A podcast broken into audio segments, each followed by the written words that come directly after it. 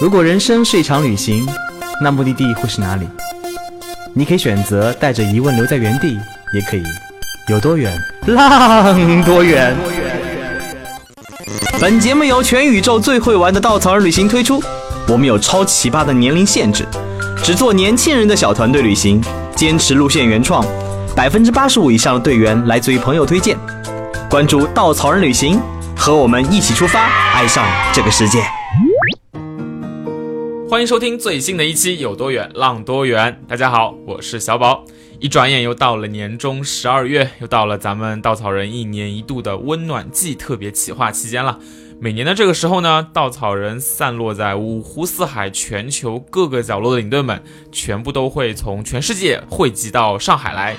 欢聚一堂，回顾过去一年我们的陪伴和相遇，还有路上面种种种种的故事。那所以借此机会，这个月的节目呢，咱们也会邀请许多特别难得来到上海，真的是很难得能见到这么多领队们欢聚一堂，邀请他们来分享在电台中和我们一起来聊聊在旅行中遇到的一些，或者是温暖，或者是感动，也许还有很多很多欢快和印象深刻的故事。因为领队大会期间呢，道哥这个大忙人又事儿太多，抽不开身了。然后刚好呢又遇到了一些小感冒，所以这一期的节目就先由我来代班了。不过大家放心，他马上就会回来。而且这次为了感谢大家的一路陪伴呢，道哥还专门为大家准备了惊喜福利。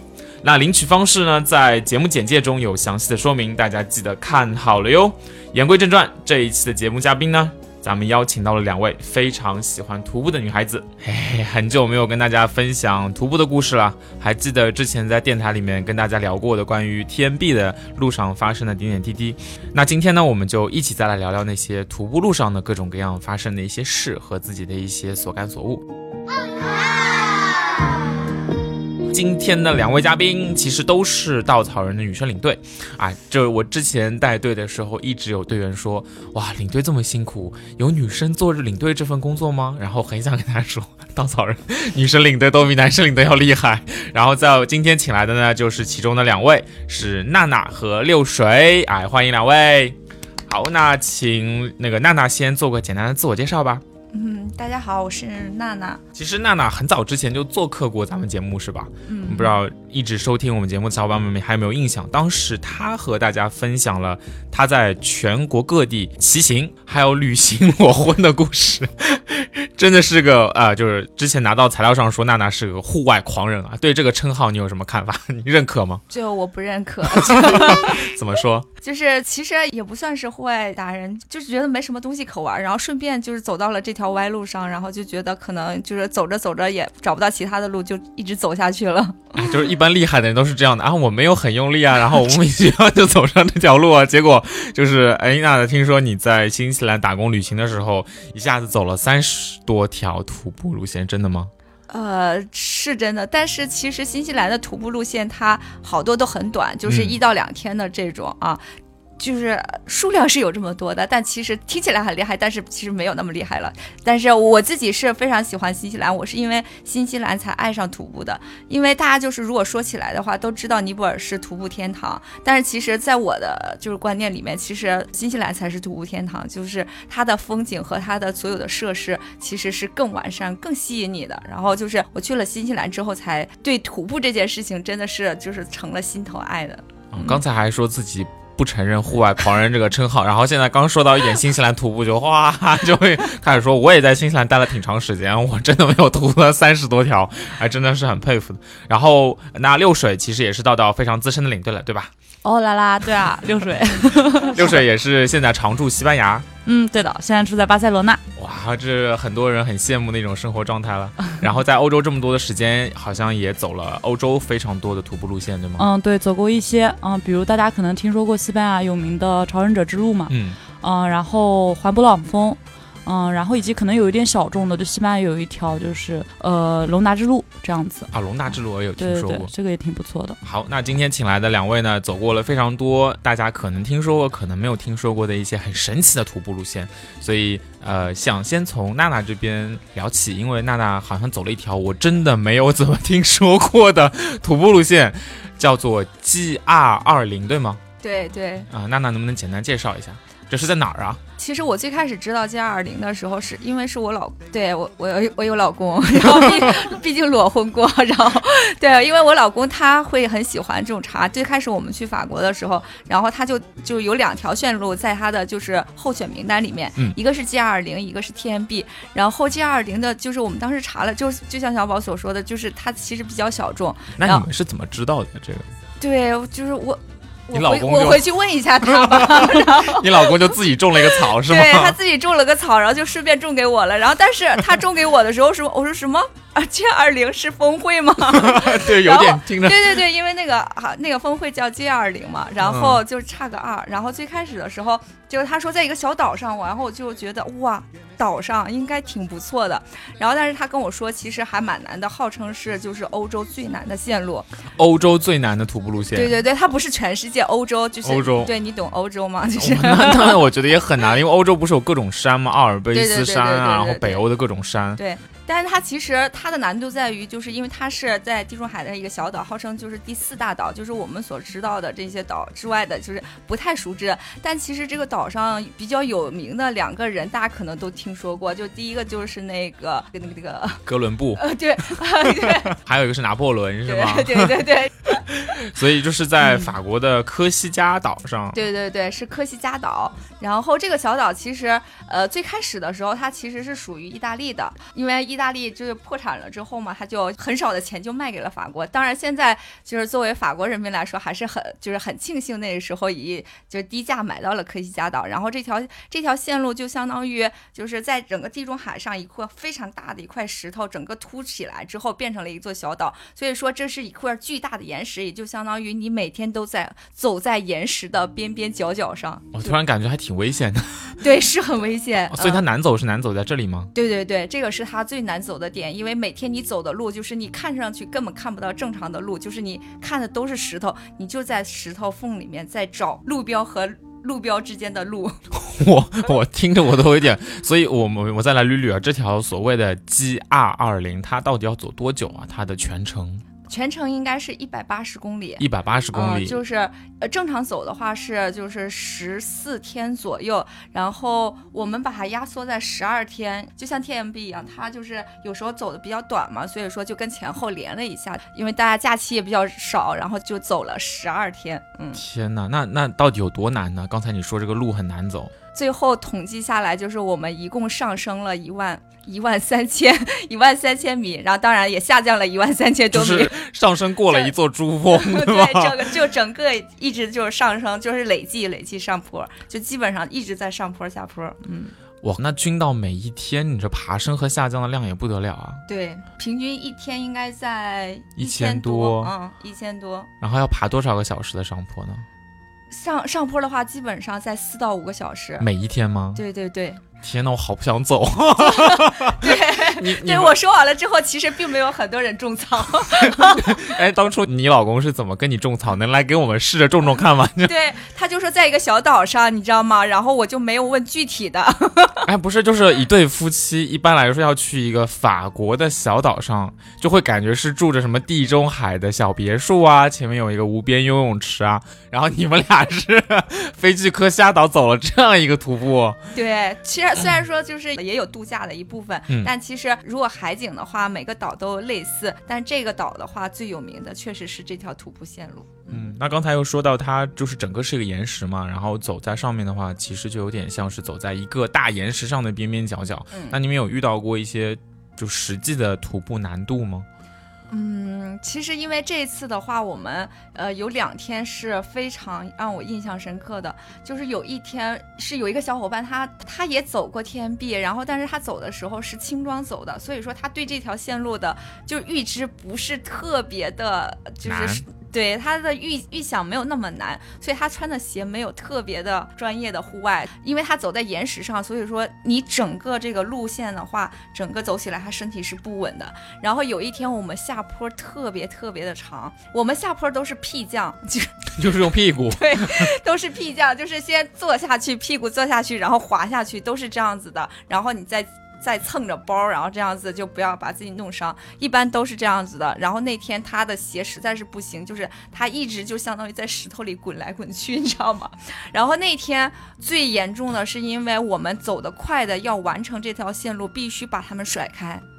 必须甩开大部队，所以你刚才说的压缩是压缩在这里吗？对对对，那天其实是两天的线路，我们走在了一天。哇！然后那个男生走得很慢，所以我老公跟他走在一起，然后他们就走在后面。如果我们一直跟他们的话，我们也走不完这条线，就是今天我们也到不了。其实我们就没办法，我们只能把他们放在了后面，让他们慢慢走，然后看看有没有其他的方案，或者说你们就是晚一点到。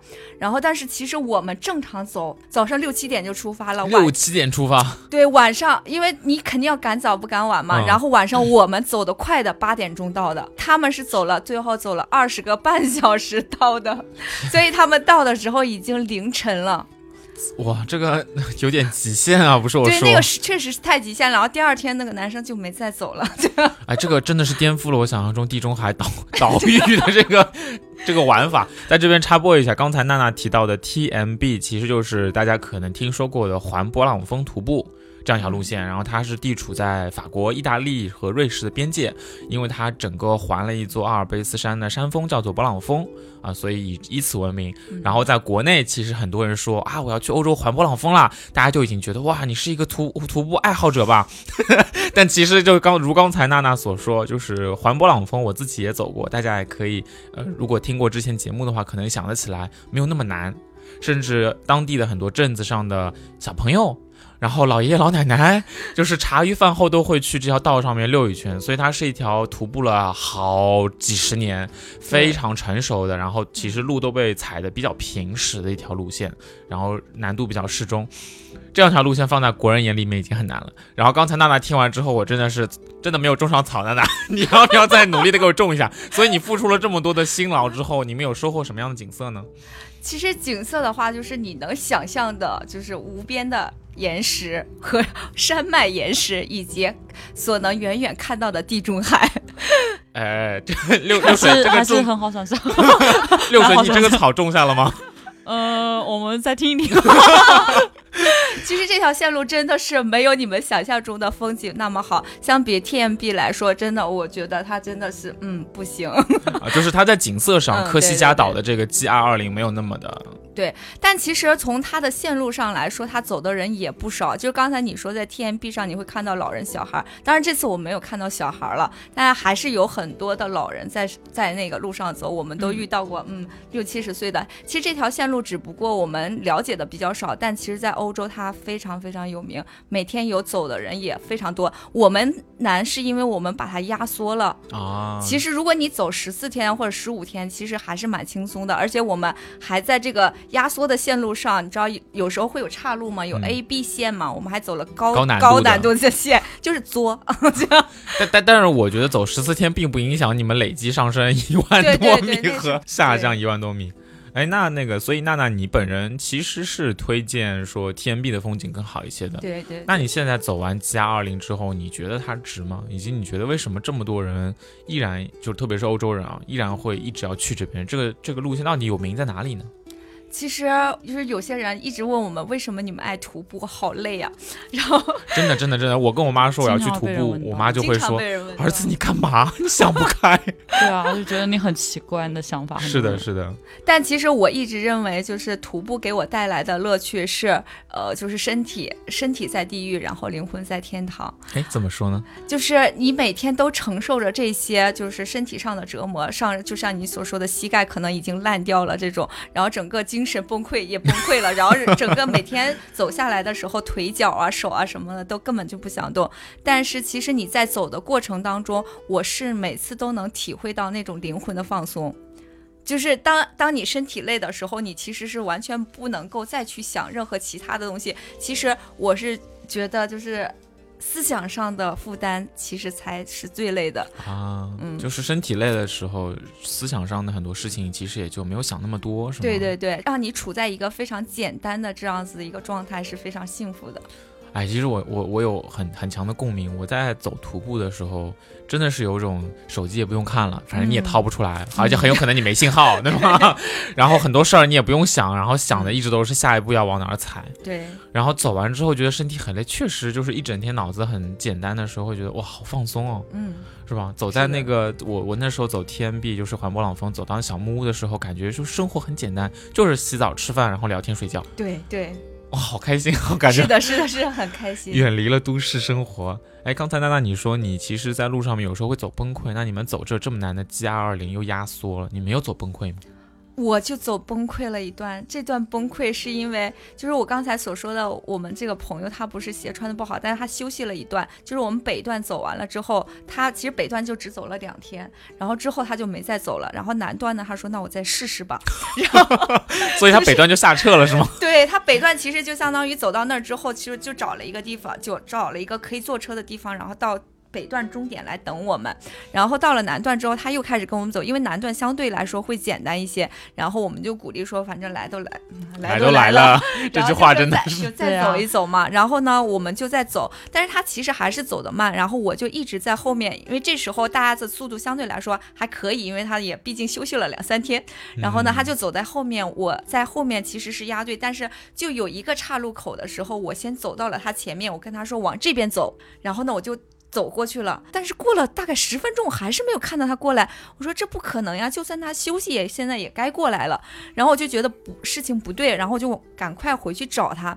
当我回去找他的时候，我想说，哎呀，我就不用背着包去找了吧，太傻了。我把包放在这儿，反正就这样一条路。然后我就去找他，找完他我们再回来不就好了？然后我就去找他，结果我找不到他，也找不到。包的路，怎么回事？迷路了是吗？对，我就在里面迷路了，就是我不知道他去了哪儿，我也不知道我的包在哪个方向，因为它其实有很多标，就只有那种就是刷在石头上的两条杠，那种那种标记，就前人留下的标记而已。但它其实是有专门的人去维护的，因为我们在路上看到有人专门拿着小刷子在那刷，就刷它那个。其实我们正常走的 G 二零标准的线路就是红色和白色的双杠，但它其实会有分线嘛，就会有。黄杠、黄圈儿，然后双黄圈、双黄杠，然后就是还有这种交叉路线。然后我就发现，其实他应该是走到了一条黄线上面。当我发现的时候，其实这时候你知道吗？我在这个整个过程当中，在找他找包、找他找包的过程当中。已经来来回回走了大概十趟，我的精力就是体力已经快耗尽了。那时候脑子已经快不太清楚的情况之下，然后我强行让自己就是告诉自己，你不要慌，就算这个包找不到，你要先找到其他人。在这个过程当中，我终于发现了找到包的路，因为这时候手机没电了，我没有办法联系到他们。然后我就想说，我只能先要找到其他人，之后我们再去想办法。找这个丢的人，然后就赶快下去。你知道我是膝盖非常不好，我每次走下坡的时候，我都是最慢最慢的走到最后面的。但那天我是跑下去的，就是整个一个大概三十度的坡，我跑的时候。就是整个人就已经疯狂了，就是完全不行的一个状态，就是完全没有管帽子啊、眼镜啊、手套啊，这这登山杖，就是一路冲下去。到的时候他们就说完了，一定出事了。娜娜连帽子都没戴了，因为我是从因为太晒了嘛，本来我们做领队已经黑的就不行了，就是我是不会摘帽子的。然后他说帽子看到你帽子都没戴，我就知道一定出事了。然后下去之后，我说 Tony 找不到了，然后我说你们赶快去找他。就有一点感悟，我觉得特别的神奇，就是在这个。下坡之前我哪儿都痛，就走完之后居然哪儿都不痛了，就是特别神奇。我就是感恩，就是我有一种发现，就是你知道吗？因为我以前的时候就很喜欢印度嘛，我觉得灵性修行是我特别爱的一个方向，然后他。有一段话我一直印象很深刻，他就说人其实人的身体是有无限的可能性的嘛，就是我们能发挥的这个功能可能只有百分之五不到，就是他你有百分之九十以上的功能，你的身体你都发挥不出来。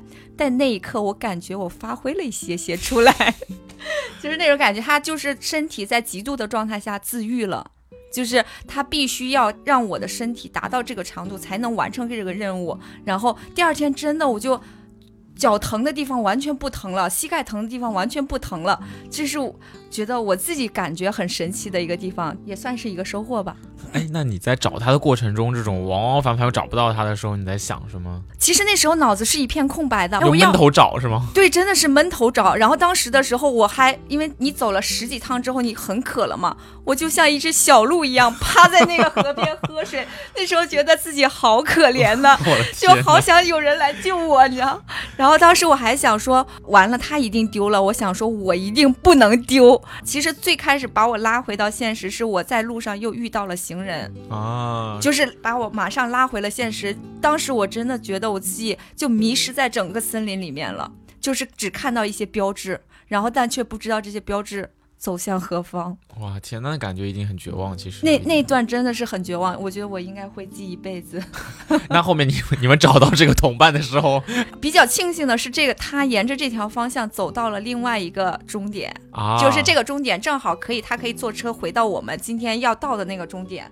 就还好，就是只是浪费了一些钱，但不得不说，钱这太贵了，真的是，你知道吗？这个就只有大概半个小时的车程，应该花了四百五十欧。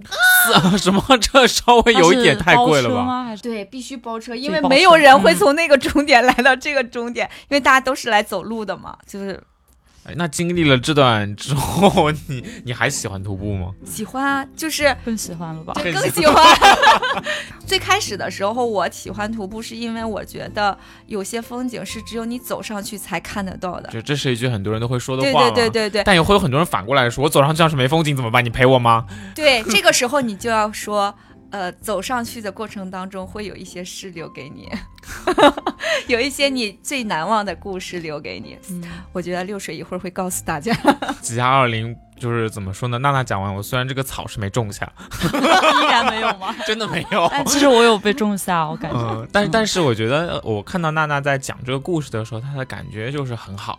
很很很陷在这个回忆里面，而且虽然是一段现在听起来有点，其实我觉得有点有点令人害怕的经历，但是看得出来你还是很很值得去回味的这段。它中间经过的很多感情可能也很难描述。那我们正好请六水来换个角度聊聊路上面发生的一些事儿吧。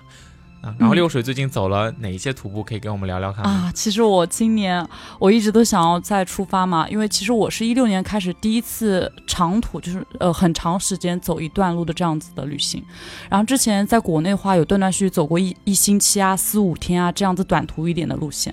那从一六年之后，我在朝圣者之路上遇到了很多很有意思的事情，然后也遇到了很好很好的一些外国的朋友，就真的是呃大家可以。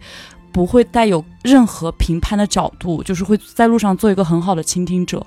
就你可以完全打开自己去说你自己想要去倾诉的一些东西，你不会担心有人会不会戴有色眼镜会看着你，或者会不会觉得你的语言不通，不会有这样的问题。那我会觉得那那一次旅行对我的就是人生有一些很大的一些价值观的改变。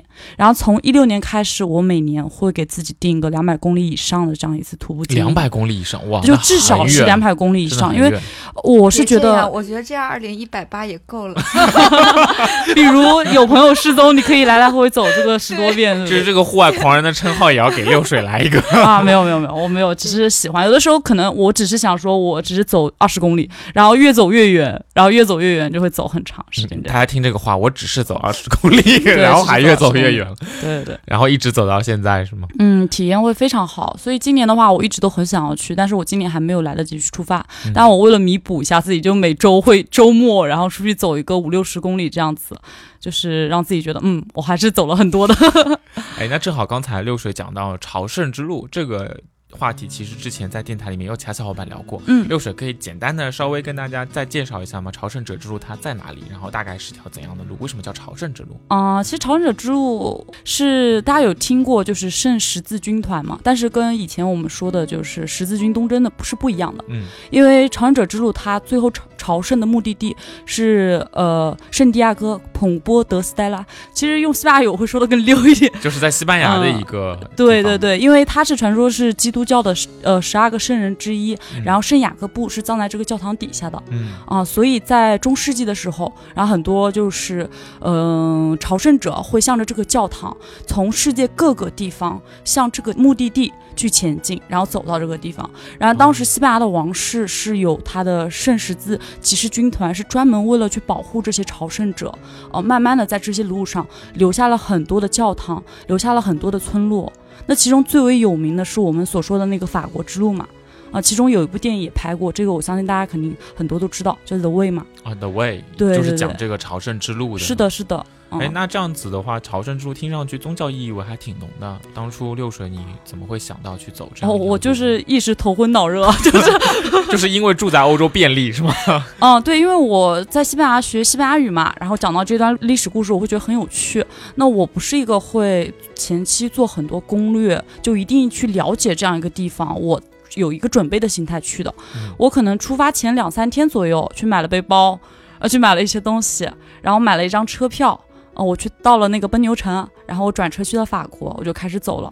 我也没有觉得我一定会要走到这个朝圣者之路的终点，啊，然后就每天每天走，我觉得也很开心，然后就走下来了。然后我一路上又有遇到这么多有趣的朋友，我就觉得每天就是老天给我的一个额外礼物啊！每天都是在我意料之外发生一些我生活里平时从来不会遇到的一些事情啊，我会觉得超级享受、超级 enjoy 这个路线的。那你现在还有没有印象比较深刻的故事可以给咱们聊聊看？嗯，我用倒叙的手法吧。好，因为呃，这条朝圣者之路，我不知道大家有没有听说，有人说过他要绝望者之路啊，因为也像 G 二零一样走起来很绝望，是不是听起来很可怕 啊？是不是大家又完全没有被种草？我是后来回到巴塞，就是我其实我走到圣地亚哥之后，我继续往前走到了 Finistera，其实我走了有超过朝圣者之路的路程。我还要，我还想一直走到葡萄牙，但是那个时候已经开学了，没有办法继续。那我回到巴塞之后，我其实是有住宿的，但我当时觉得心情特别低落。呃，我租了一个 Airbnb，然后我自己在房子里待了三天，我都没有出去，因为我觉得特别的难过，就好像就穿越剧嘛，大家看过对不对？就觉得你好像穿越了一段人生，然后在这个人生的路途当中，你出生了，然后你经历了一段长长的人生，这个人生的每一天都非常的精彩和丰富。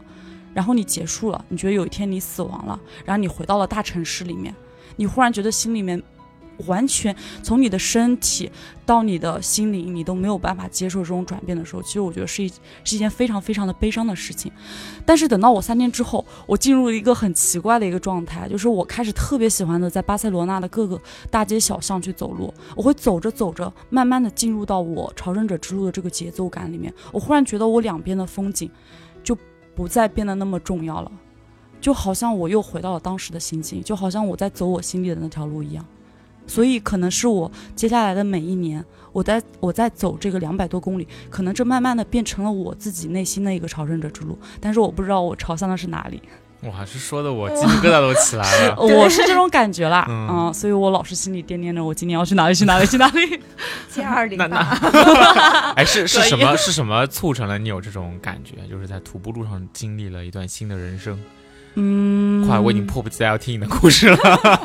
好多好多。呃，我走到最后终点的时候，我记得那天我最后其实那天那段路程很短，也就二十多公里吧。然后我们最后三公里是没有任何小卖部的。我们当时走到最后，我们一起就是跟身边的人商量着，大家一起买啤酒，然后走到悬崖边，然后我们把自己的鞋子和我们的登山杖全部扔掉，然后在那边喝酒。然后喝完酒之后，我们再回去。然后当时我印象很深，因为我们走到最后终点，几个小伙伴，一个是突尼斯人。然后他是一个穆斯林哦，你要想象一下，他来走一个天主教的，这个还是挺神奇的。对，然后一个法国人，一个比利时人，一个加泰罗尼亚人，加上我，最后那个突尼斯的，不过他英语也确实不好，他就建议大家用自己的母语就说一下你心里就是最不愿意去跟别人说的一个秘密。说完了，我们就像相当于和这一段不好的经历做告别。那你用母语说的时候，你身边有人陪伴，但是别人根本听不懂，所以你可以放心大胆的去讲。然后我们就当时就每个人都做了这样的事情，然后我就觉得每个人在讲话的那个状态时候，虽然我听不懂，但我好像那一刻我就觉得，好像就进到他们心里面，我就是会觉得感觉他们是我一部分，我不知道怎么去形容那种感觉。就他们讲的时候，我很想落眼泪，我不知道他说的是什么，我到现在都不知道是说的什么故事。然后这个就是我们最后的一个 ending。我听着听着很就很有种浪漫的感觉。其实每每一天每一天就是。会无数次的会有一些很小很琐碎的一些事情，只有在这条路上你才能去体验到。那再比如说有一天，呃，我经过一个城镇，因为那天我是走了差不多三十多公里，然后因为我们徒步的人会知道嘛，就你走一段时间，你要把鞋子脱掉，这样你脚上就不会有水泡。然后我当时就赤着脚坐在那个教堂门口喝咖啡，然后当时我看到那个教堂里面有人做弥撒，我就跑过去去听，然后那个里面一个修女嬷嬷，她就立即就开始走出来，她也不唱歌了，她出来就跑过来问我，就小姑娘，你没有鞋子穿吗？啊，你要不要我们到教堂里面给你找一双鞋子？你是不是鞋子走破了？就是。哇，你每一天在路上，你都会遇到这样的事情，就是你很难去形容那一刻的感觉，就是每天都会有这种满满的爱吧，啊，这种感觉。是这条路上的人吗？最后给你留下的对，最后是很多很多这些人给我带来感觉，是超越了风景的。但其实朝圣者之路风景也很漂亮啊，嗯，应该是比 G 二零要要好看的。就顺便 diss 了一下河西大道。我觉得我要深刻的再种种草，G 二零也是很美的。哦，你现在要种草？刚才娜娜可能说的不够，是吧？哎，六水的这个讲述让我想起了之前甜菜，就是另外一位女生领队，她走过朝圣者之路的一个感受。她也是觉得朝圣者之路好像这条路线走下来，想起来就是因为人。然后包括那部电影《The Way》里面，其实讲的跟宗教这关系也比较淡。他讲的也是因为这个主角就是一个父亲，他因为他自己的儿子就是因故去世了，然后替他儿子走上这条路的。也不是因为说要去朝圣这个圣雅各布，是的。然后在路上面发生了很多很多的故事，就是什么让朝圣者路这么有魔力，感觉好像就已经不只是它原来的这个意义了。哦，我觉得对于大部分人来说，并不是因为你去想象的这个魔力，去得到了这个魔力，反而对于大部分人说，可能是一时，就是我不知道我为什么要去，你不知道一个，你不知道有一个去做这件事情的一个目标，或者你期望获得东西，你走上这条路上，然后结果你有一个非常。大的一个收获，但这种收获感，嗯，我不知道怎么样去形容它，因为我觉得朝圣者之路可能会跟其他的一些徒步路线最大的不一样是，你可能走在这条路上，你获得这个体验是你完全独一无二的，就是可能刚刚娜娜有在说分享 G 二零的，她有可能去分享环勃朗峰，它会引起我很多的共鸣。因为我也是一个爱徒步旅行的人，我会觉得啊，他说的很多经历，我会觉得有相似度。但是朝圣者之路它会完全不一样，因为它是非常多元的，它有宗教文化，嗯，它有西班牙的风土人情，它有全世界各地的这些朝圣者。你会看到眼睛看不见的人，他是一个虔诚的天主教教徒，他脱了鞋，他的脚底下被那些碎小的石头就是都割破了血，然后他赤着脚每天走路。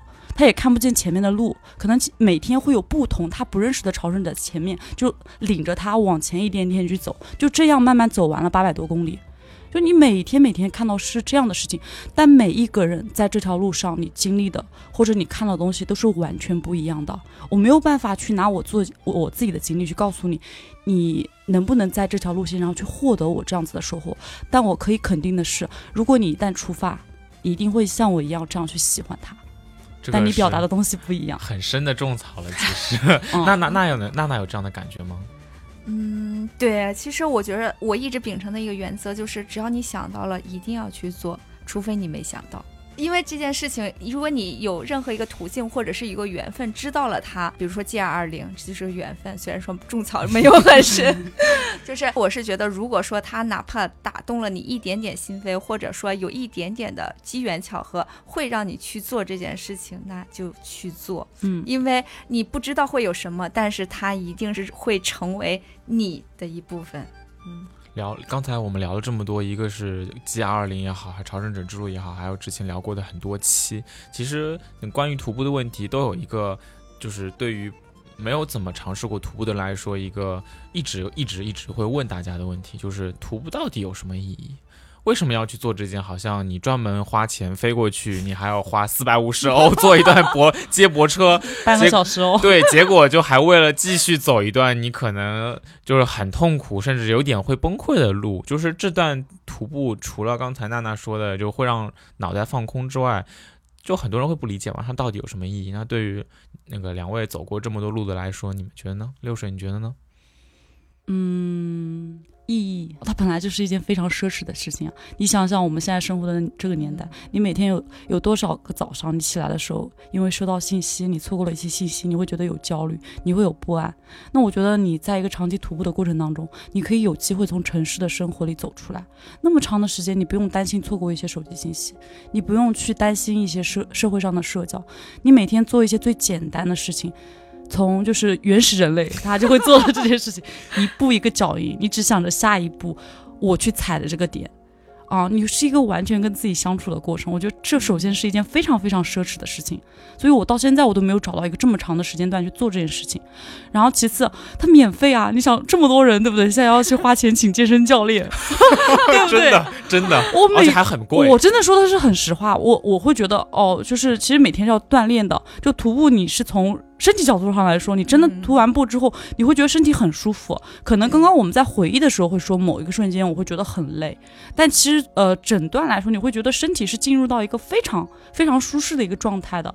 啊，你的身体其实比你想象当中的要强大很多很多，你的心灵也比你想象当中的强大很多。那你是一个会觉得哇，我在徒步的时候我会获得无穷无尽的一些自信心啊，我完全有共鸣。哦，对，那个时候走走那个环勃朗峰，然后我们都是计划的很好，什么提前三个月要开始跑步啊，提前一个月开始做无氧啊，就完全没有要做。然后我们出发的时候，几个人几个人都有点恐慌，说哇怎么办怎么办？小宝，我没有做，我没有做有氧，然后心里面也很忐忑啊，我也没有做，结果。我们一开始走确实没有那么容易，但是走着走着真的是力量感觉就涌上来了。是的。然后自信心也上来了，嗯，然后整个人每天过得很简单，哇，这个状态就真的很通透，会感觉整个人。对，而且我我环博老峰其实是我第一次徒步体验，就是我是搭帐篷，嗯，背背书包搭帐篷，然后我就等于居住在野外的一个环境，然后大家呃可能有的时候就跟着当地人去采一些蘑菇或者采一些当地的蔬菜，然后大家这样子来熬汤，晚上的时候在河边，男生给女生看着你在上游洗个澡，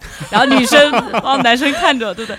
然后可能晚上。睡睡觉的时候，你的内裤晒在那个帐篷外面，下雨了，你还要在外面收内裤，因为唯一要担心的事情就可能我的内裤明天干不了，我拿什么来换？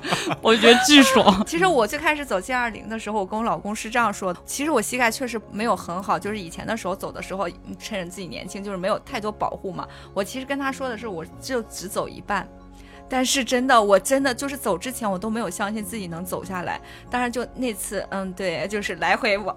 森林森林跑之后，就是你知道吗？打开了我身体的，就是另外一个世界之后，就是感觉走下来真的就是还是可以的，嗯，它就会逼迫你一直一直去前进，这件事情还挺有趣的，嗯嗯。那那个两位有什么要对那些还在犹豫、还在对徒步这件事情保持不确定的，但是又有点向往的人说的吗？如果他很犹豫，问你啊，六水娜娜这条徒步，比如说勃朗峰好了，我想了很久，但是我真的不知道自己行不行啊？你们会怎么跟他讲呢？那我想告诉你，不要浪费这个时间了。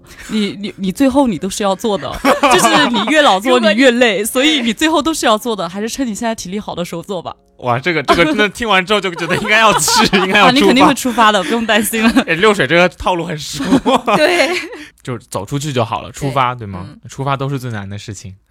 对，所以我们回过来说，旅行其实有很多种，然后徒步其实可能是大家嗯。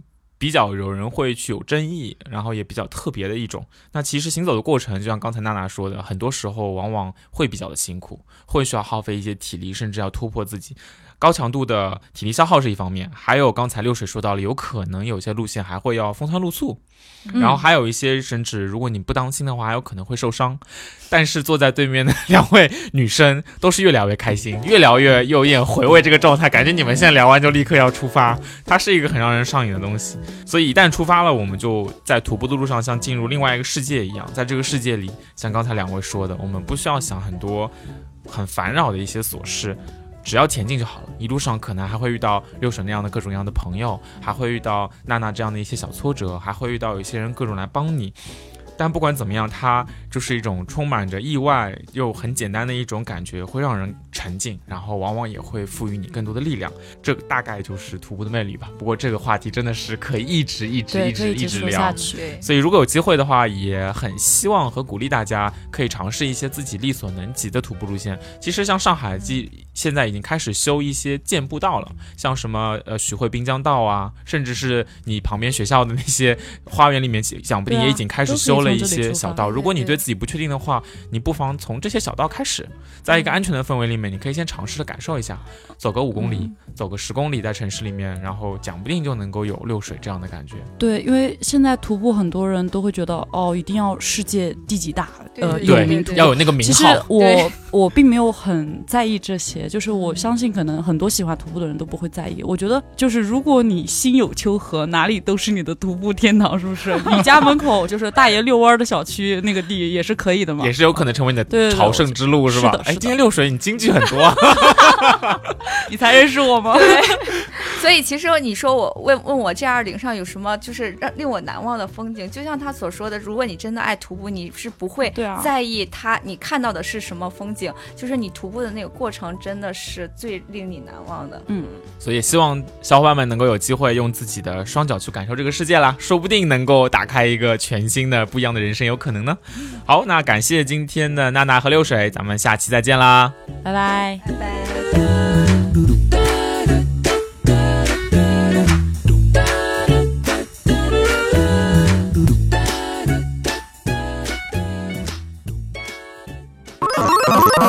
请搜索“稻草人旅行”，和我们德艺双馨、颜值出众的领队一起出发，爱上这个世界。